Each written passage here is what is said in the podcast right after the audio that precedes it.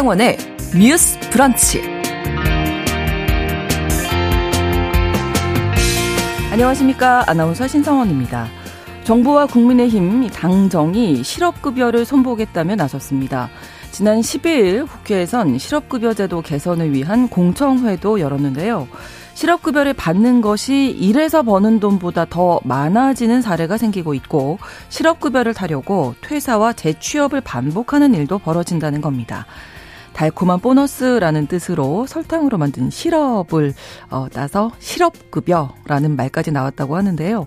현재 실업급여의 하한액을 낮추거나 폐지하는 방안까지 거론됐습니다. 이에 대해서 노동계는 실업급여 삭감은 노동자들에게 고통을 전가하는 것이다. 반복 수급은 질 낮은 일자리 때문이라며 한 목소리로 비판했는데요. 오늘 첫 번째 뉴스픽에서 실업급여를 둘러싼 논쟁 꼼꼼히 들여다보겠습니다. 지난 6일 기준 세계 평균 기온은 17.23도까지 올라 역대 최고 기록을 갈아치웠습니다. 전문가들은 지구 온난화와 엘니뇨가 겹쳤기 때문으로 보고 있는데요. 환경과 기후 위기 이제 뭐 아무리 강조해도 부족하죠. 오늘 브런치 초대석에서는 이 환경 문제에 대해서 얘기해 보겠습니다. 우리에게는 벨기에 출신 방송인으로 익숙한 줄리안 씨가 그동안 환경 운동에 앞장서고 계셔서 모셨는데요. 잠시 후에 어떤 이야기 해 주실지 기대해 주시기 바랍니다. 7월 14일 금요일 신성원의 뉴스 브런치 문을 열겠습니다.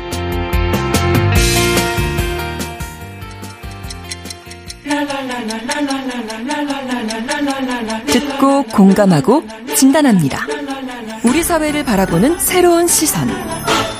신성원의 뉴스 브런치 뉴스 픽. 네. 어, 뉴스픽 시작 전에 오늘 지금 이 시각 전국 대부분 지역에 좀 비가 많이 내리고 있어서 어, 좀 알아보겠습니다. 호우특보도 발효된 지역이 있는데요. 자세한 날씨 상황 기상청 박다효 씨 연결해서 알아보겠습니다. 전해주시죠. 네, 이번 장마 극한호우라고 불릴 만큼 강한 비를 쏟아내고 있습니다. 비구름이 위아래로 폭이 좁고 동서로 길게 형성되면서 좁은 지역에 집중적으로 비를 뿌리는 건데요. 어제부터 서울 노원구와 경기 남양주의 경우 200mm 안팎의 강수량을 기록했습니다. 지금은 이들 지역의 빗줄기는 약해진 상태고요. 충청과 전라권에 호우 경보가 내려진 가운데 군산과 익산에서 이미 하루 강수량 200mm를 넘어서고 있습니다. 이 집중호우가 주말에도 이어질 텐데요. 오늘과 내일은 충청권과 전라권에서 가장 주의가 필요하겠습니다.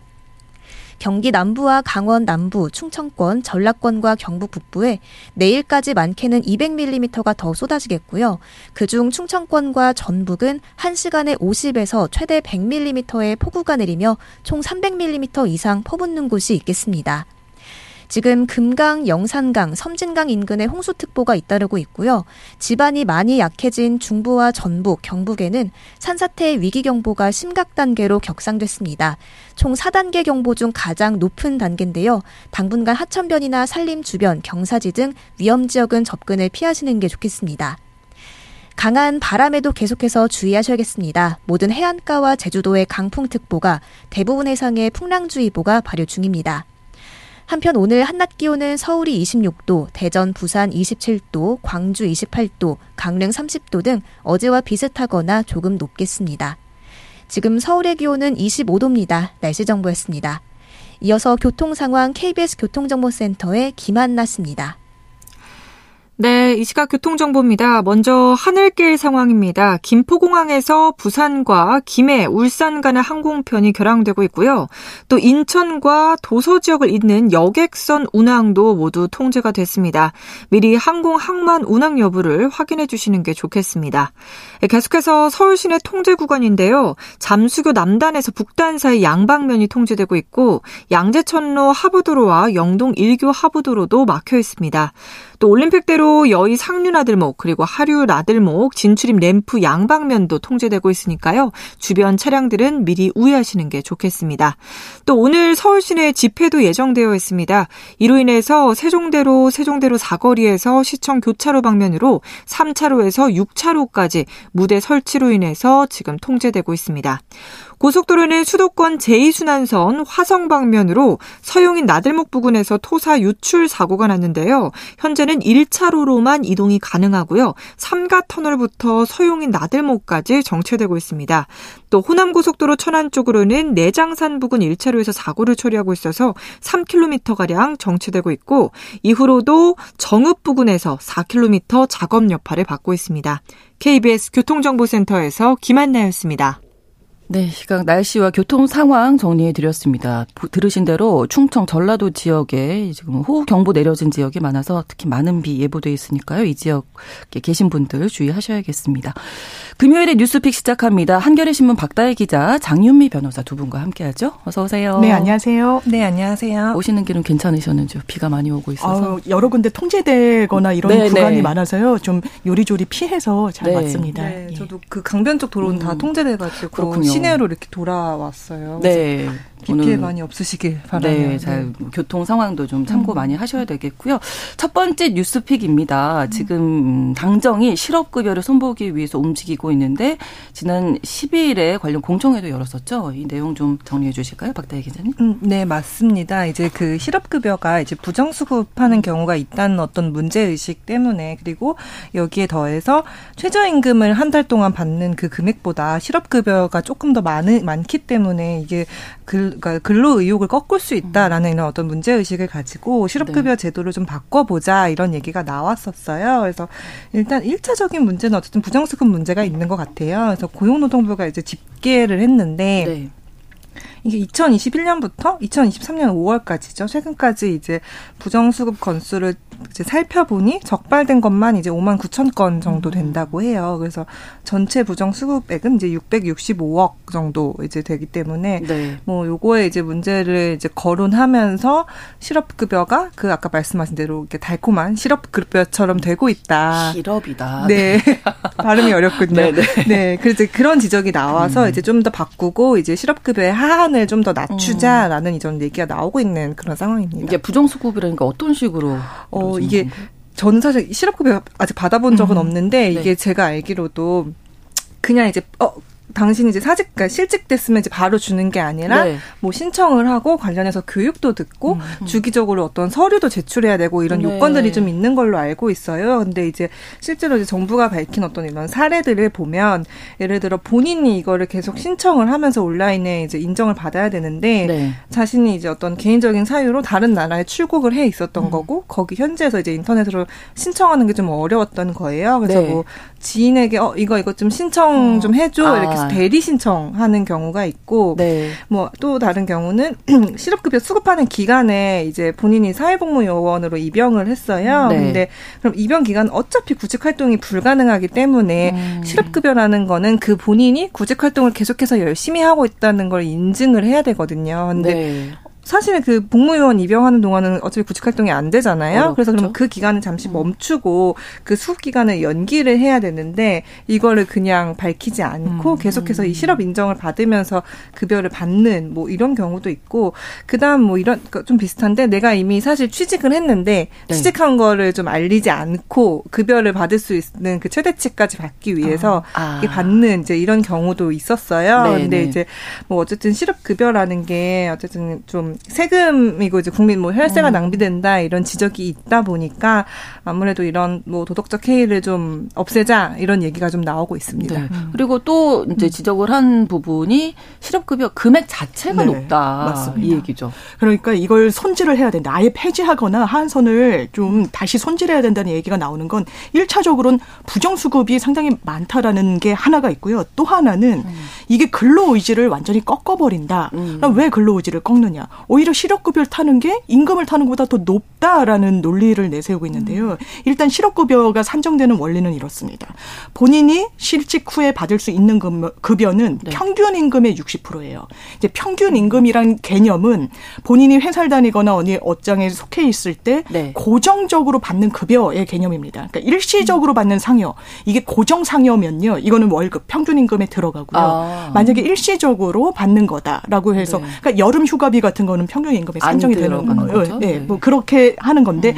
원래 받던 임금의 60%를 주는 거예요. 음. 그렇다면 이게 사람마다 상당히 달라요. 급여를 상당히 많이 받던 사람은 60%라고 하는 게 본인은 40%를 덜 받는 거긴 하지만 금액적으로는 좀 클 수 있고 그렇죠. 음. 그런데 반대로 월급을 너무 적게 받던 음. 이를테면 최저임금보다도 못 받는 근데 네. 그거는 이제 안 되는 거거든요. 범법 행위인데 어쨌든 내가 최저임금보다도 못 받는다. 그런데 실직자가 되면 어떤 돈을 받느냐? 이게 평균 임금의 60%를 준다는 거고요. 하한선을 했습니다. 평균 임금의 60%를 했을 때 최저 임금에도 못 미치는 근로자들이 있을 수 있어요. 그렇죠. 그러니까 네. 하한은 이 최저 임금의 80%까지는 맞춰 주겠다는 거예요. 아. 왜냐 최저 임금이란 건 정말 생계에 필요한 그렇죠. 이 경제 생활비 개념이 녹아져 있는 거기 때문에 네. 근데 일을 안 하기 때문에 100%는 그렇고 이제 80%로 음. 하겠다라는 건데 정부에서 집계를 내봤더니 오히려 본인이 근로를 해서 회사 다닐 때 받았던 임금보다 실직 후에 받는 실업급여가 더 높은 사람이 음. 전체의 30%에 달했다. 27.8%였다. 네. 수치로 해보면 45만 3천 명이었다라는 음. 겁니다. 그러면 내 급여가 적으면 차라리 실직하는 게 낫다라는 생각을 한다라는 거죠. 음. 그래서 근로 의지를 오히려 상당히 좀 약화시키는 거 아니냐라는 게또 음, 음. 정부의 주장 내용인데 이 수치에는 사실 논란이 좀 있긴 합니다. 그렇군요. 네. 네. 요 개선책 검토하기 위해서 12일에 공청회도 있었는데 어떤 얘기들이 오가는지 좀 알아볼까요? 일단은 말씀하신 대로 이 최저임금의 80%로 하한액을 이제 선정을 해놨는데 네. 이 하한액을 한 60% 정도로 낮추거나 아니면 아예 없애버리자. 그래서 이 실업급여를 조금 더 줄여서 뭐 그냥 이제 조금 더 그 금액을 낮추면 조금 근로 의욕을 계속 고취할 수 있는 그 순기능이 있지 않겠냐 이제 이런 방안이 있고요. 또 하나는 아까 말씀하신 부정수급 같은 경우에는 네. 조금 더 이런 특별 점검을 하거나 그런 관련한 조사를 좀 강화를 하자. 특히 이제 실업급여라는 거는 본인이 이제 실직을 당했을 텐데 그냥 본인이 희망해서 그만둔 경우가 아니라 네, 네. 그 회사로부터 권고사직을 당한 경우에만 받을 수 있다 보니 그렇죠. 이런 권고사직을 정말 이게 권고 사직 이 불가피한 권고 사직이어서 됐는지 그거를 좀더 엄격하게 따져보자 뭐 음. 이런 방안들이 좀 논의가 되고 있습니다. 네. 음. 자 실업급여가 도덕적 해이를 일으켰다. 그리고 금액 자체가 높으니까 좀 낮춰야 된다 네, 네. 이런 얘기 이제 두 가지로 볼수 그렇죠. 있는데 음. 이 이야기도 오갔던 이야기들 어떻게 보시나요? 일단 정부에서 수치를 할 때요 음. 이게 가장 그보는 야 최저임금도 못 받던 근로자가 네. 오히려 80% 하면은 돈을 더 받더라. 음. 근데 최저임금은요, 최저임금법에 따라서 그걸 맞춰주지 않는 사업자가 이거는 형사처벌을 받는 사안인 음. 겁니다. 음. 그러니까 그거 일단 잘못된 네. 거다. 그러니까 급여를 못 받는 그거를 하나의 기준선으로 음. 삼으면 안 되는 거예요. 그거는 위법 행위를 그렇죠. 한 거거든요. 음, 음, 그리고 또 하나 기본적으로 근로자들은 세전으로 이 급여가 산정이 돼요. 그러면 아 이 실제로 실업수당 받는 돈, 그건 네트로 받는다라는 표현 쓰죠. 그냥 네. 정말 실질적으로 그 돈을 네, 받는 받는. 거예요. 근데 급여는 그렇지 않거든요. 뭐 이를테면 연봉이 3천이다 해서 3천을 받는 게 아니에요. 그렇죠.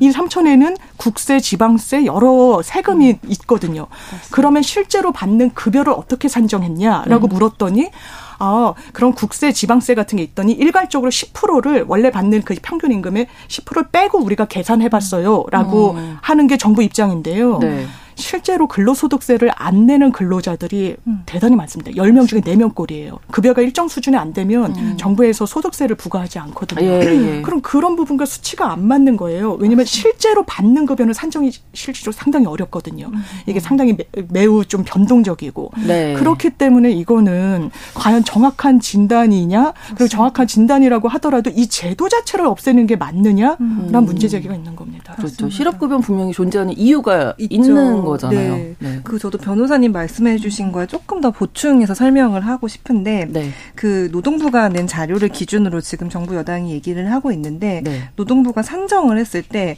아, 최저임금 노동자의 그 세후 세금을 제하고 나서 월 근로소득을 산정해 보니 179만 9,800원이었어요. 음, 네. 근데 이제 실업급여를 기준으로 최저 그 급여를 기준으로 한 달을 계산해 보니 184만 7,040원이다.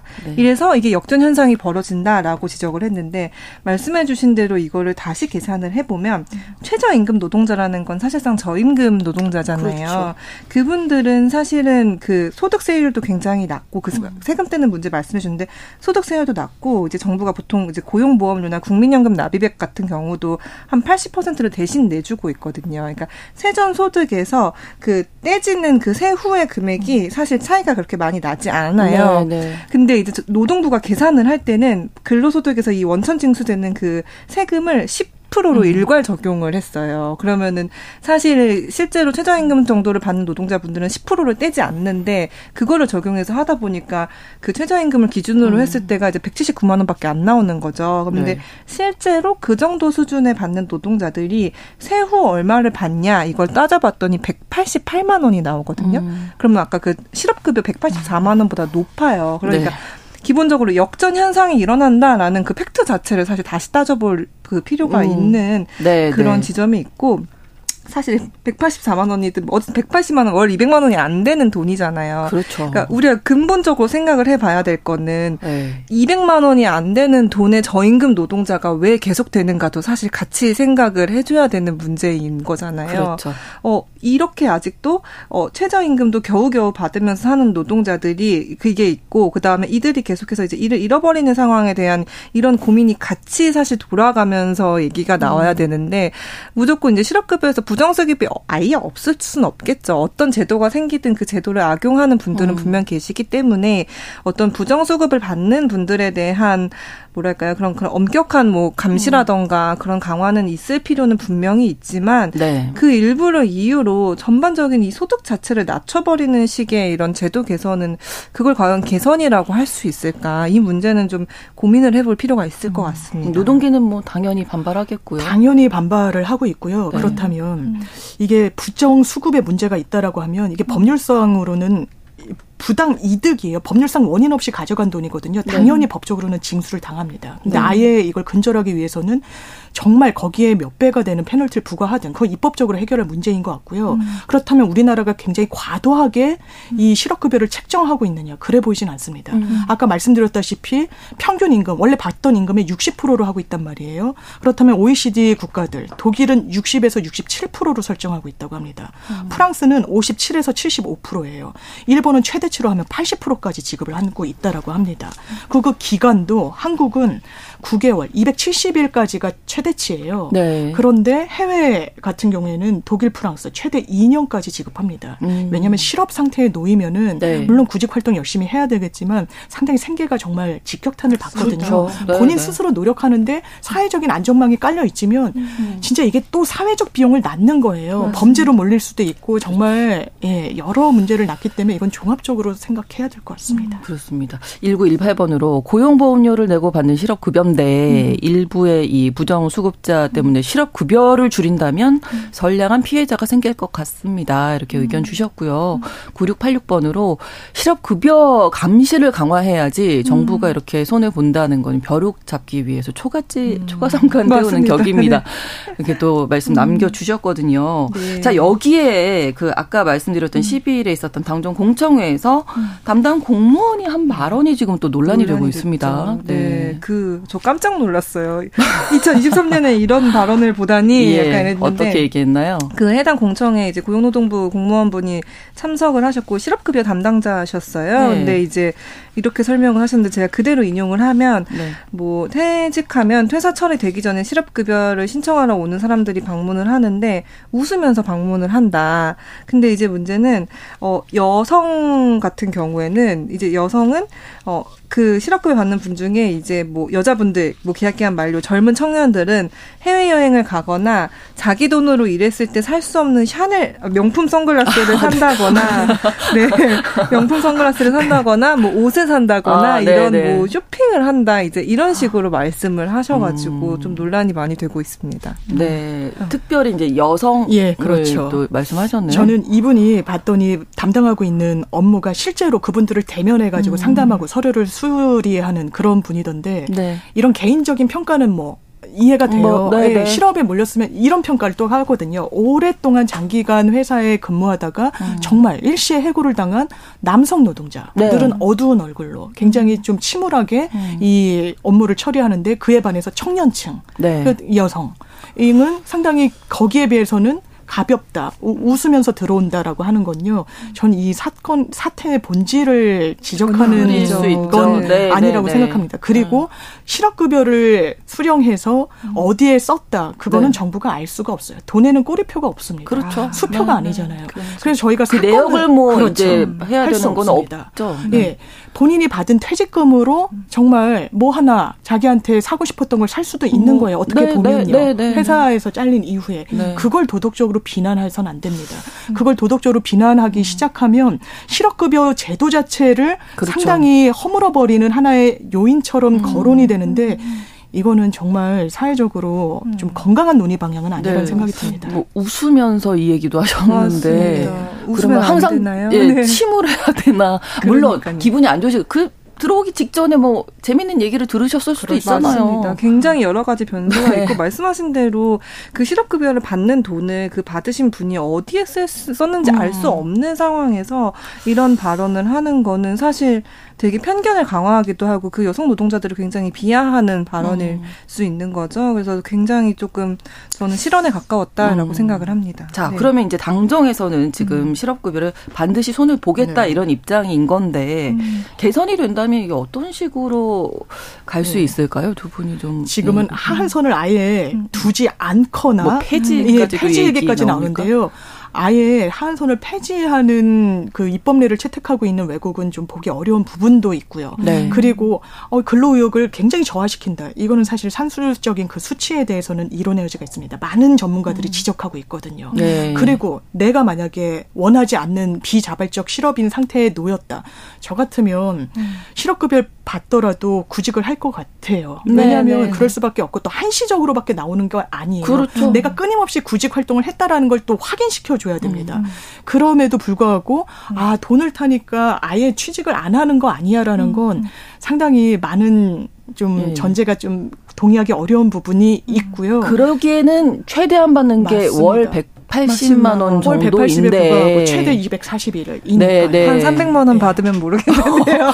네, 그거는 아닌 것 같고요. 네, 네. 이 제도를 맞습니다. 물론 손질할 수 있겠지만 네, 네. 부정 수급에 대해서 아까 말씀드렸다시피 페널티를 강력하게 더 네, 네. 설정한 될지 음. 이런 방향을 모색하는 게 더 낫지 않나라고 생각해요. 그 청취자 한 분도 그런 의견 주셨잖아요. 아, 부정 수급에 맞습니다. 대해서 네, 더 강화를 해야 팬. 된다. 저도 뭐 그 부분에 조금 더 동의를 하고요. 아까 네. 변호사님이 좋은 말씀을 해주셨는데 사회 안전망의 역할을 해주거든요. 이제 어쨌든 우리 모두 알다시피 이제 저 더 이상 과거처럼 우리가 한 회사에 입사를 하면 네. 정년이 될 때까지 쭉 일하는 경우가 굉장히 드물잖아요. 그렇죠. 굉장히 불안정한 일자리를 가지고 있고 그래서 수시로 사실 내가 원하던 그러니까 사실 내가 원치 않는 상황에서 계속 일자리를 바꿔야 되는 게 많을 거고 이제 아마 청년 노동자들이 사는 세상은 아마 더 그럴 거예요. 더 불안정한 일자리가 있는 상황이고 이들에게 중요한 거는 결국 그 사회에서 국가가 해야 되는 역할은 특히 한국 같은 경우는 실패를 받아들이고 실패를 딛고도 다시 일어설 수 있게 해주는 그 안전망이 중요하다는 이야기를 가장 많이 하잖아요. 네. 그게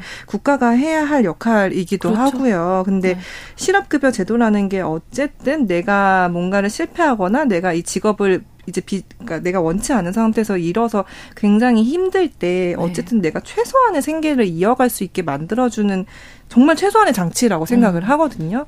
그래서 이거에 이거를 사실 건드리는 거는 조금 정말 이 사실 청년 세대의 미래를 생각해서도 저는 적절하지 않다고 생각을 하고 네. 아까 말씀드린 대로 여전히 이 굉장히 많은 저임금 노동자들에 대한 처우를 사실 같이 고민하면서 지금 최근에 물가가 굉장히 많이 오르고 있잖아요. 그럼 사실 네. 200만 원이 한 달에 200만 원이 되지 않는 돈을 받아서 생활하기는 굉장히 빠듯하고 이걸로 사실 그러니까 저축을 하면서 내 노후를 준비해 가면서 하기에 혹은 청년들 같은 경우는 내가 어떤 뭐 결혼을 생각을 한다던가 그런 걸 하기에는 사실 충분치 않은 네, 돈이거든요. 근데 우리가 정부가 사실 말로는 뭐 우리는 저출생도 문제고 막 이런 얘기를 하지만 실제로 이 청년들이 어떤 어려움을 겪고 있나 노동자들이 어떤 어려움을 겪고 있고 그게 우리 경제에 어떤 영향을 미치나 이런 거를 좀 같이 고민을 해줬으면 좋겠어요. 이게 아까 그 빈대 잡으려다가 초과상관 태운다는 네, 네, 그 비유가 네. 되게 적절했다고 생각을 하는데 네. 부정수급 문제는 부정수급 문제대로 엄격하게 다루되 그렇죠. 이들에게 어떤 우리의 그 우리나라 사회의 어떤 그 충분한 사회 안전망은 좀 음. 두텁게 깔아주는 방향을 고민하는 것이 필요하지 않나 그렇게 생각합니다. 알겠습니다. 여기에서 첫 번째 뉴스픽 마무리하고요. 뉴스 브런치 1부 마치겠습니다. 2부에서 뉴스픽 계속 이어가고요. 11시 30분부터 일부 지역에서는 해당 지역 방송 보내드리겠습니다.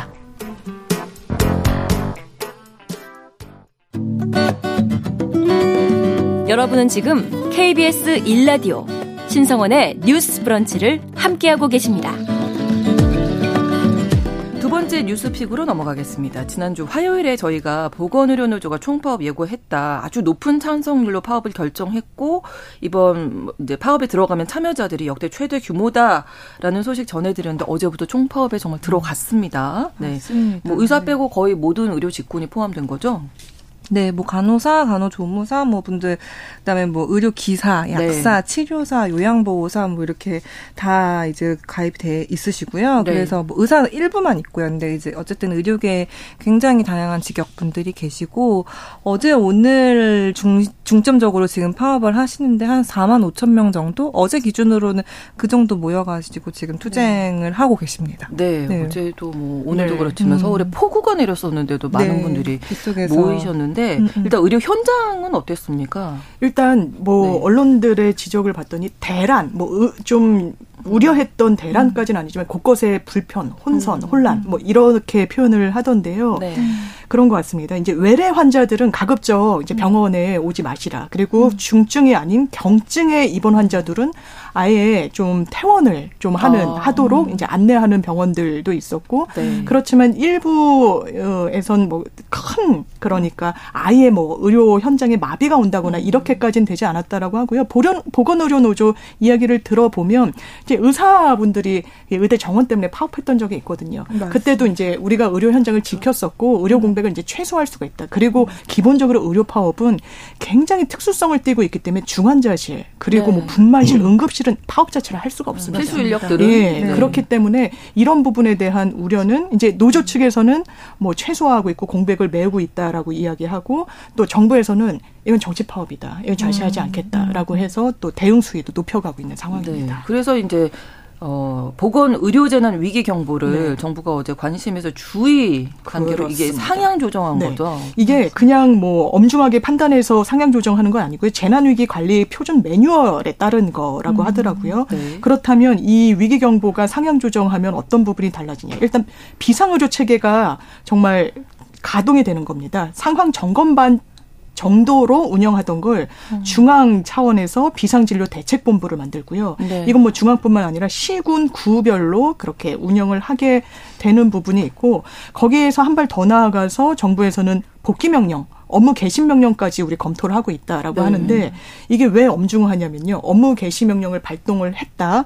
그런데 24시간 안에 현장에 업무 복귀를 하지 않으면 음. 형사처벌 받아요. 음. 3년 이하의 징역이나 3천만 원 이하의 벌금형에 처해질 수 있고요. 네. 과거에도 이 부분과 관련해서 실제로 어떤 문제가 있냐. 행정 처분이 내려집니다. 그러니까 자격증을 가진 음. 직업인들이 한 1년 정도 자격 정지가 돼요. 간호사분들 이게 다 자격증 그렇죠. 갖고 일하시는 분들이잖아요. 그럴 수도 있는 그래서 검토하고 있다라고 정부는 밝혔습니다. 근데 정부는 지금 뭐 이번 파업에 대해서 강경 대응 입장 밝히면서 어제 상급 종합 병원장들과 긴급 상황 회의까지도 음.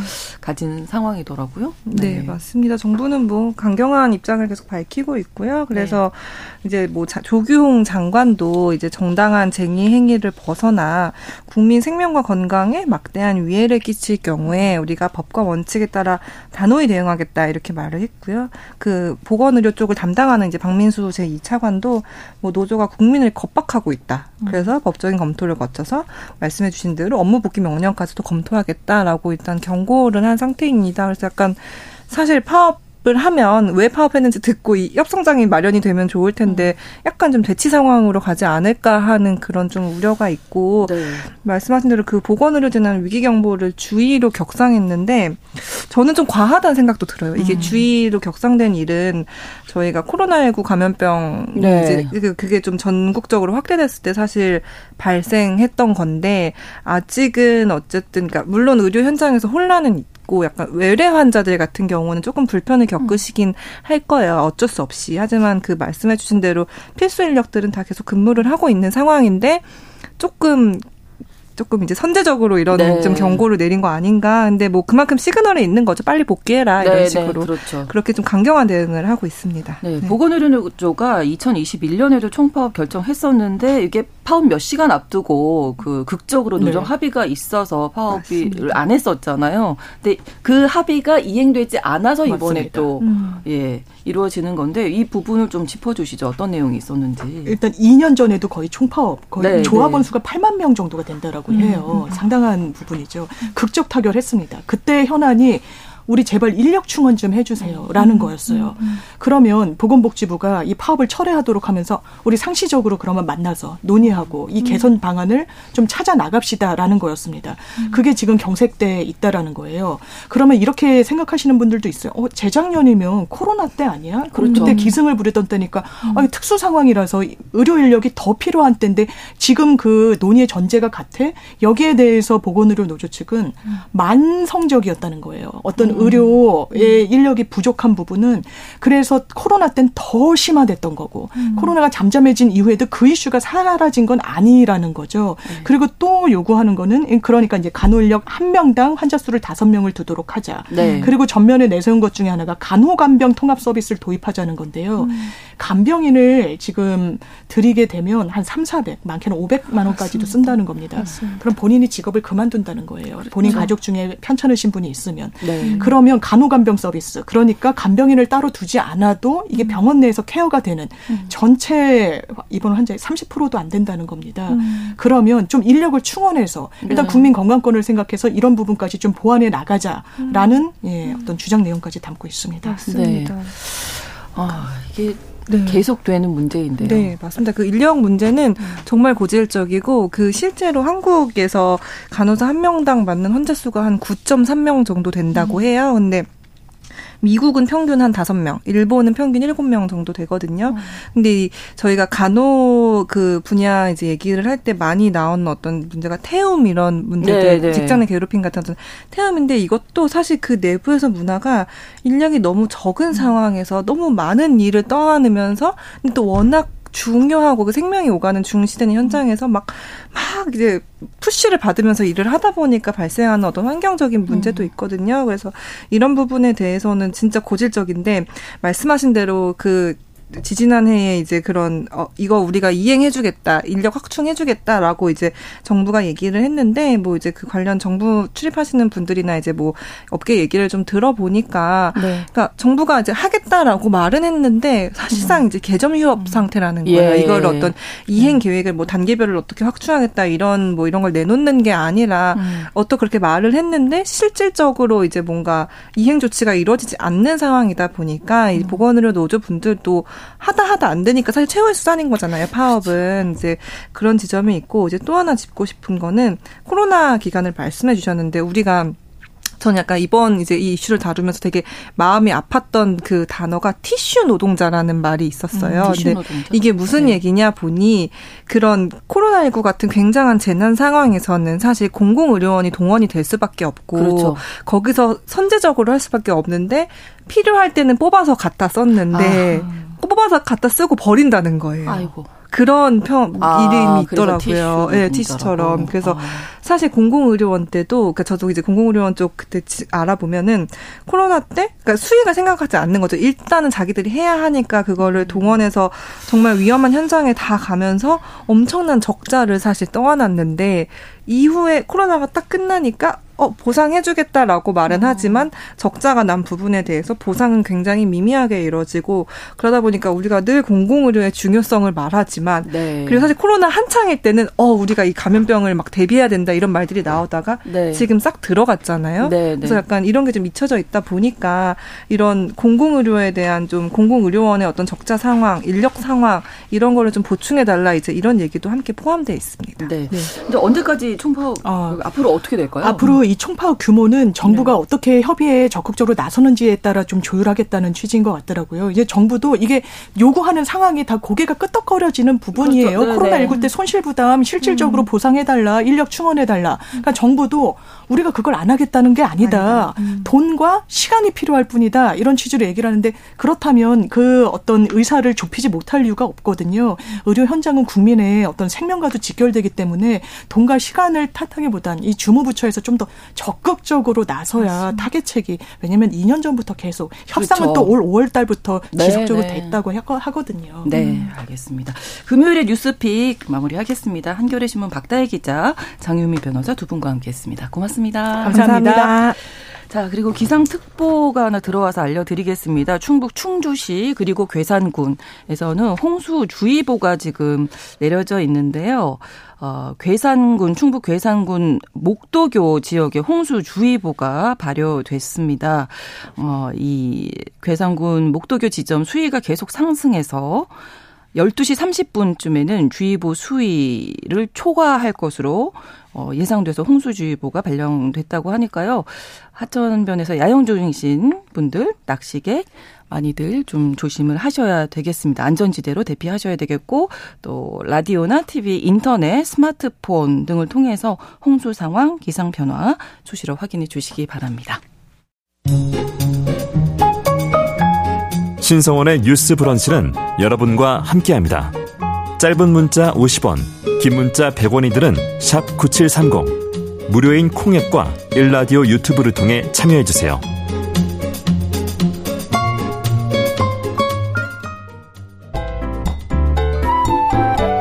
오늘의 인물을 만나봅니다. 뉴스 브런치 초대석. 네, 오늘 브런치 초대석. 반가운 얼굴 만나봅니다. 우리에게는 벨기에 출신 방송인으로 익숙한 줄리안 씨인데요. 줄리안 씨가 오랫동안 환경 보호를 위해서 앞장서고 있었다고 합니다. 봉사단체를 만들어서 플로깅이라고 하죠. 바다에서 쓰레기를 주우러 가고 또 실생활에서 환경을 생각하는 zero waste를 실천하면서 환경 강연도 다니고 계신데요. 뭐 아무리 강조해도 부족한 환경과 기후 위기에 대해서 어떤 이야기 해주실지 궁금합니다. 어서 오십시오.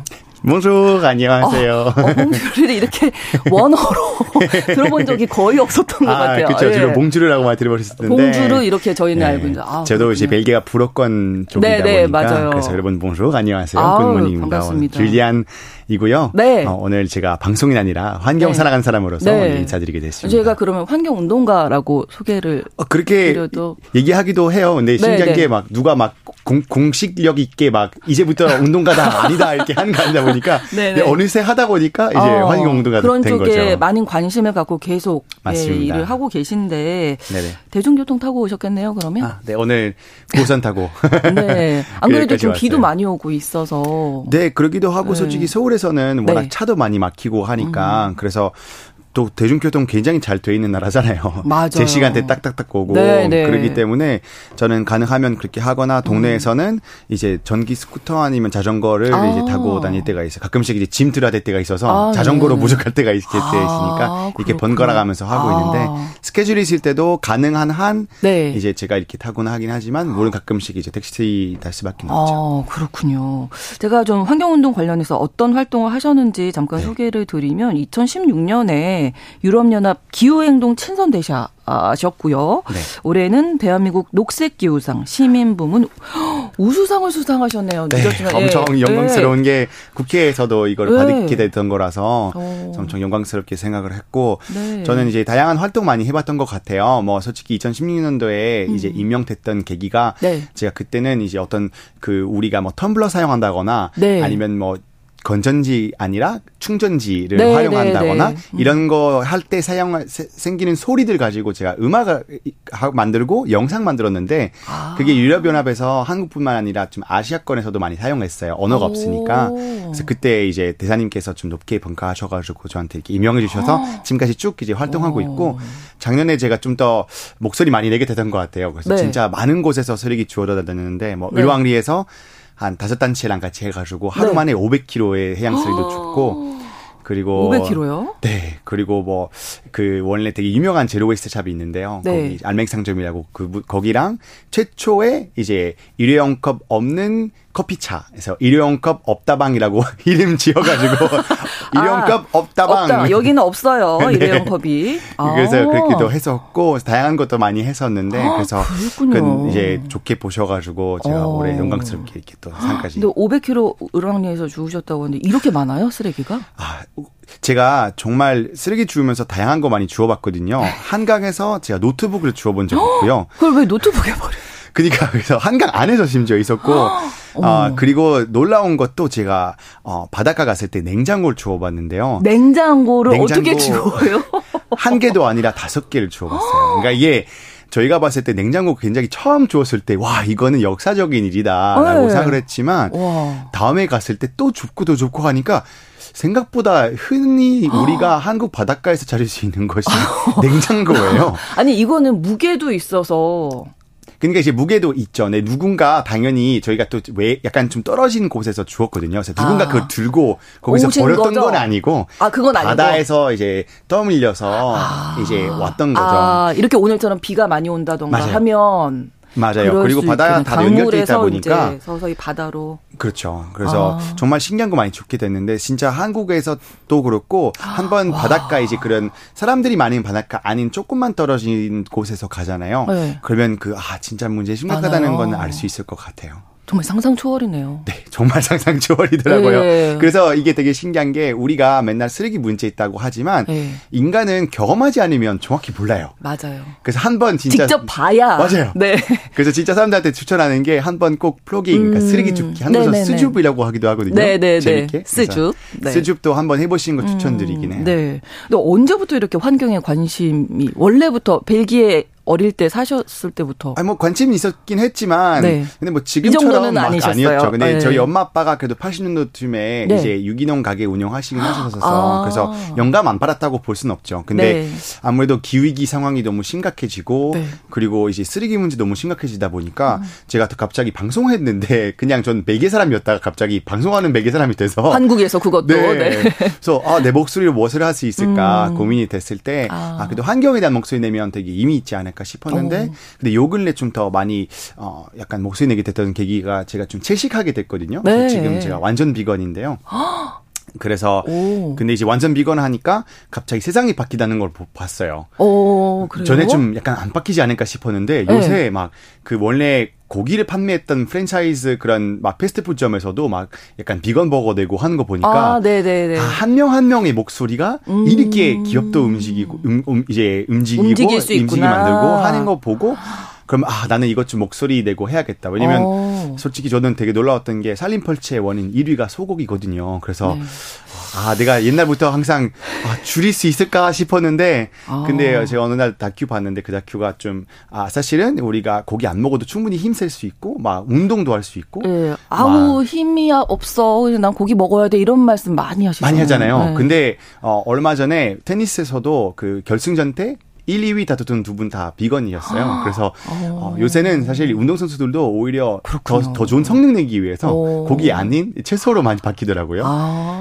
어, 그래서 어 잠깐만 그러면 이제 힘내기 위해서 필요 없다면 나는 그럼 더 환경 위한 실천할 수 있겠다. 음. 그래서 이렇게 네. 그럼 완전 비건이라고 하셨죠. 비건도 단계가 있잖아요. 뭐 계란까지는 되고 뭐 해산물 드시고 뭐 이 정도 단계 완전 그런 것도 안 드세요? 네, 저는 아예 안 먹는데 사람들이 헷갈리는 게 사실 비건 단계는 없고 약간 뭐 아 단계 없는 거예요? 그러니까, 그러니까 유기농처럼 반유기농 없잖아요. 아 근데 그렇죠, 이제 그렇죠. 아. 어, 비건이 이제 동물 성분 없는 것이 비건인데 네. 이제 어떤 사람들은 조금 더 이제 비건 지향하면서 아 나는 그래도 음. 뭐 김치 들어간 젓갈까지는 안 먹기는 너무 힘들다. 아, 네. 아니면 국물이 들어가는 멸치 뭐 국물이라거나 네, 이런 것까지 네. 안 먹는 건 너무 힘들어서 네. 어차피 뭐 저는 저를 힘들게 하려고 하는 거 아니고 저는 아. 어떤 환경 위한 실천하기 위해서 하는 거기 때문에 그냥 각자 자기 자기의 속도 맞게 하는 거죠. 어느 네. 순간부터 안 먹고 싶어지더라고요. 아 그래요. 요새 채식 너무 맛있어졌어요. 아 그래요. 진짜 맛있어졌어요. 요새 막 짜장면, 짬뽕 다 돼요? 이런 것들 다 되고 오. 막 치킨도 요새 막 버섯 내가지고 막 튀김옷 너무 맛있어가지고 오늘 같은 날 멸치 국물 내서 칼국수 수제비 얼마나 맛있는데요. 저는 집에서 떡국도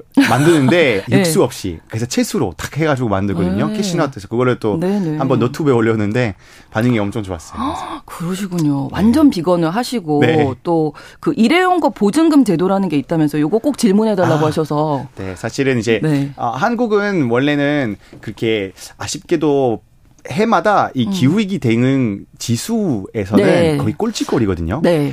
아, 한국보다 못한 나라들은 이란, 뭐 카자흐스탄 그리고 음. 한 나라 또 밖에 있는데 음. 그 밑에 굴치예요. 그래서 아, 한국은 사실은 대응 많이 안 하고 있다는 것은 그는 명백한 사실인 것 같아요. 음. 근데 해외적으로 되게 높게 봤던 것 중에서 하나가 네. 한국은 원래 일회용컵 보증금 제도를 도입하려고 있었어요. 오. 근데 사실 지금 원래 전국적으로 하려고 했다가 안 됐어요. 지금은 전국적으로. 네. 그래서 지금 제주도에서 지금 시범 운영을 아, 하려고 하고 있거든요. 네, 네. 근데 되게 중요한 게 뭐냐면 한국에서 저는 한국 와서 아의 맛을 처음 봐가지고 저 제 거 지금 보셨죠? 그니까요. 일회용 컵. 어, 아나운서님 이거 뭐 아, 하시는 겁니까? 제, 죄송합니다. 제가 오늘 텀블러를 들고 와요. 가끔 듭니다. 괜찮아요. 반성하겠습니다. 아, 괜찮습니다. 네네. 저도 많이 그랬었는데. 네, 네. 근데 문제는 이제 사실은 매년 프랜차이즈 기준으로 어. 33억 개의 일회용 컵 만들어지는데요. 이거 엄청나. 한국 사람들이 분리 배출 진짜 잘하잖아요. 네. 근데 재활용 얼마나 되실 거라고 생각하세요? 아나운서. 잘안 난다면서요? 자, 몇 프로 정도? 몇 프로? 맞춰야 돼요? 아, 뭐. 한 10%? 네, 그것도 안 돼요. 5% 미만이라고 해요. 5% 미만이라고 하고 있어요. 저는 그러니까 분리수거 잘하기 때문에 약간 죄책감이 좀 덜하다 이렇게 생각했는데 아, 니네요 그게. 아, 그러니까 지금 일회용 컵 대해서 말하는 거예요. 그러니까 일회용, 컵은 아. 5% 미만이에요. 왜냐면 그래요? 우리는 봤을 때 다 똑같은 투명 플라스틱이니까 네, 네, 네. 어, 재활용 되겠다 싶은데. 버리거든요. 그냥. 네. 근데 사실은 재질이 다 달라요. 그래서 우리가 하나의 재질로 아. 앞으로만 만들어야지라고 뭐 어떤 법적으로 좀 규제 만들거나 아니면 일회용 컵처럼 이거를 음. 다시 돌려줘서 네. 그걸 정말로 다시 이제 그 보증금 제도 만들어 가지고 이거를 네. 재활용될 수 있는 시스템을 도입하지 않으면 오. 계속해서 이렇게 진짜 뭐 백두산보다 높은 이렇게 이게. 많은 진짜 일용값도 나오거든요. 정말 반성합니다 오늘. 아, 네. 아닙니다. 네. 귀찮다니 우선 하나 더 들어서 귀찮다는 이유로. 아 근데 너무 네. 이게 일용값 사용하는 게 편하니까 쓰는 거잖아요. 근데 네. 대안이 편할 수 있다면 그렇죠. 그러면 쉽게 실천할 선택, 수 있겠죠. 선택을 하겠죠. 제가 이번에 그 이태원에서 그런 네. zero waste shop 하나 만들었거든요. 그러셨다고. 예, 노노샵? 마, 맞아요. 네. no animal, no? no plastic. 아. 그래서 이제 우리는 모든 거 비건 그리고 네. 플라스틱도 최소화하려고 노력하고 아. 있는데 오. 그러다 보니까 이런 컵 없겠죠? 저희는. 예, 예, 예. 다 각... 들고 들어가 텀블러나 뭐 개인 컵 가지고 가야 돼요. 근데 그렇지만 않아요. 아, 저희는 아, 보증금 있어요? 시스템 하나 도입해서 음. 그래서 우리가 우리 가게에서 이제 네. 4천 원 내고 그거를 이제 컵을 가져가서 네. 2주 안에만 다시 갖다 주면 가... 되는 거예요. 아, 그래서 되게 좋은 게 사실은 그 점장 입장에서도 네. 해보니까 그 한 번 사가고 네. 다시 오잖아요. 그렇죠. 그러면 또 뭔가 구입을 하시겠죠. 네. 그래서 야, 이거는 어. 이제 솔직히 말하면 환경 생각하는 것뿐만 아니라 많은 우리 이익을 생각하는 맞아요. 커피 이제 하시는 어. 사장님들도 했으면 좋겠다. 아, 네네. 그러네요. 네. 사실은 일회용컵 음. 그 제도에 대해서도 네. 그 되게 신기했던 게 뭐냐면 전국 카페 그런 협회 있을 거 아니에요. 네, 네. 근데 그 협회에서도 음. 그걸 지지하고 있어요. 어. 그래서 사실은 그 협회에 말하는 사람들도 사실 우리도 뭐 아이가 음. 있고 하는데 우리도 네. 문제 심각한 거 아니까 하지만 네. 우리 혼자서 하기는 힘들고 다 같이 했으면 좋겠다 이 마음이니까 그렇죠. 그래서 좀 이렇게 다 함께 했으면 좋을 것 같아요. 그러면 우리가 코로나 19 지나오면서 그 네. 배달 음식을 정말 많이 먹었거든요. 어, 너무 편하죠. 네, 근데 배달 음식을 안 드셨겠군요. 아, 저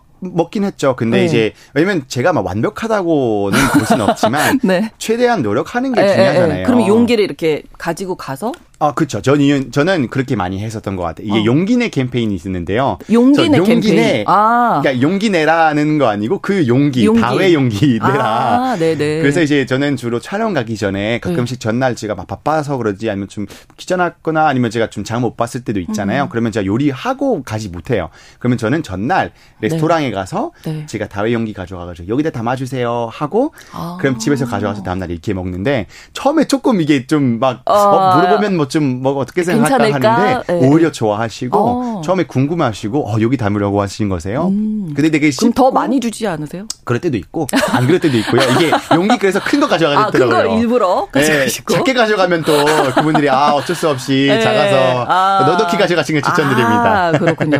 3회는 10번으로 보이는 라디오 안 보면 한국인인 줄 아. 식으로 한국말 아나운서급으로 너무 잘하신다고 발음이 너무 좋으시다고. 감사합니다. 콩에서 홍쌤이라는 분이 와 진짜 훌륭하시다고 좋은 이 내용 알려주셔서 감사하시다고 많이. 깨달으셨다고 또 말씀을 해주셨는데요. 사실은 이제 이런 것들이 실천하는 게 정말 중요하잖아요. 맞아요. 근데 이게 아까도 말씀해 주신 것처럼 편리하면 우리가 못 버려서 네. 예, 그렇거든요. 이, 이, 방송을 지금 듣고 많은 분들이 아마 영향을 또 받지 않으실까 싶은데 하고 싶으신 말씀 있으실 것 같거든요. 아, 네. 그러니까 솔직히 가끔씩 우리가 이런 거 너무 힘들다고 생각하는데 네. 그리고 하다 보니 그리고 반대로 가끔씩 한 번 하자면 또 다 하려 그래요, 사람들이. 음. 나 마음을 한번 먹으면 완전 쓰레기 안 만들 거야. 오. 근데 그렇게 하면 은 솔직히 하다가 지쳐요, 사람이. 너무 음. 힘들거든요. 한꺼번에 그렇죠. 모든 습관을 다 바꾸는 게. 네. 그래서 저는 조금씩 조금 조금씩 해보라는 거 추천드리고요. 네. 그래서 전 주로 조금씩. 사람들한테 주로 강연하면서 할 때 주로 뭐 최소한 키 최소한 키 하자라는 네. 말 하면서 제식 식당도 한번 가보자. 왜냐면 영국 음. 같은 경우는 영국 결과 있었는데 네. 모든 영국인들이 일주일에 한 키를 60 대신 채식했다면 자동차 음. 1,600만 대와 뺏는 것과 같은 이제 이산화탄소 이제 억제 효과가 볼 수 있다고 했었어요. 한 끼만 이라도 모든 어. 영국인들이 1년 동안 했을 때 아, 그래서 진짜 큰 효과가 있으니까 그래서 저는 좀 아, 환경 위한 걱정 다들 할 것 같아요. 요새 솔직히 음. 제한지에 점점점 커지고 있고 초강력 태풍부터 음. 뭐 홍수도 점점 심각해지고 있고 뭐 한국 뭐 열대 나라 뭐 열대 날씨 되나 뭐 네, 이런 네. 얘기도 되고 맞아요. 있고 근데 솔직히 심각하고 있어요. 그래서 네, 네. 우리가 다 특히 아이 있거나 손자 있으면 우리 음. 아이와 손자의 미래를 위해서 우리 지금 움직여야 돼요. 네. 아니 그러면 늦으니까. 근데 그 생각하거든요. 뭐 내가 이렇게 많이 오염이 돼 있는데 나 하나 뭐 그런다고 뭐. 맞아요. 저도 뭐 그랬는데 생각... 근데 진짜 바뀌어요. 그러니까 어, 이게 나부터 움직여야 된다. 유럽 같은 경우 봐도 요새는 네. 정치 같은 거 있잖아요. 그러면 정치색 불문하고 다 모든 사람들이 요새는 음. 모든 당에서도 기후 관련된 이제 그런 정책 같은 거 네. 이제 항상 우리 앞으로 이런 거 하겠다라고 내쓸 수밖에 없는 상태가 된게 뭐냐면 모든 국민들이 다 기후 위기에 대한 관심 너무나 높기 때문에 그래서 그렇죠. 우리의 관심, 우리의 목소리, 우리의 실천들도 음. 자본 움직이고 사람도 움직이고 투표 움직이게 하니까 네. 결과적으로 정말 정책까지 그리고 정말 완전 큰 효과까지 일으킬 수 있을 거니까 네. 우리의 목소리 힘이 있다는 거 잊으면 안 돼요. 그렇습니다. 최희승님 독일에서도 수십 년 전부터 실행을 하고 있더라고요. 일회용 아. 게 보기가 오히려 쉽지 않다. 않다고 맞아요. 말씀 주셨고 8722번으로 저도 용기 내서 텀블러 사용 참여하고 텀블러 사용해요. 아, refill station 이용하는데 좋습니다. 스줍 쓰레기 줍기도 네. 도전해 볼게요 하셨고 영국 출신 폴 맥카트니도 월요일은 아, 고기 안 먹는 날로 맞아요. 그것 때문에 되게 유명했었어요. 우리가 좀 기억을 해야겠습니다. 나부터 실천하는 것. 오늘 브런치 초대서 벨기에 출신 방송인 환경운동가 줄리안 씨와 함께했습니다. 오늘 좋은 말씀 고맙습니다. 제가 너무 감사합니다. 뉴스 브런치 마치고 월요일에 다시 올 텐데요. 비 피해 없도록 안전하게 보내시기 바랍니다. 고맙습니다.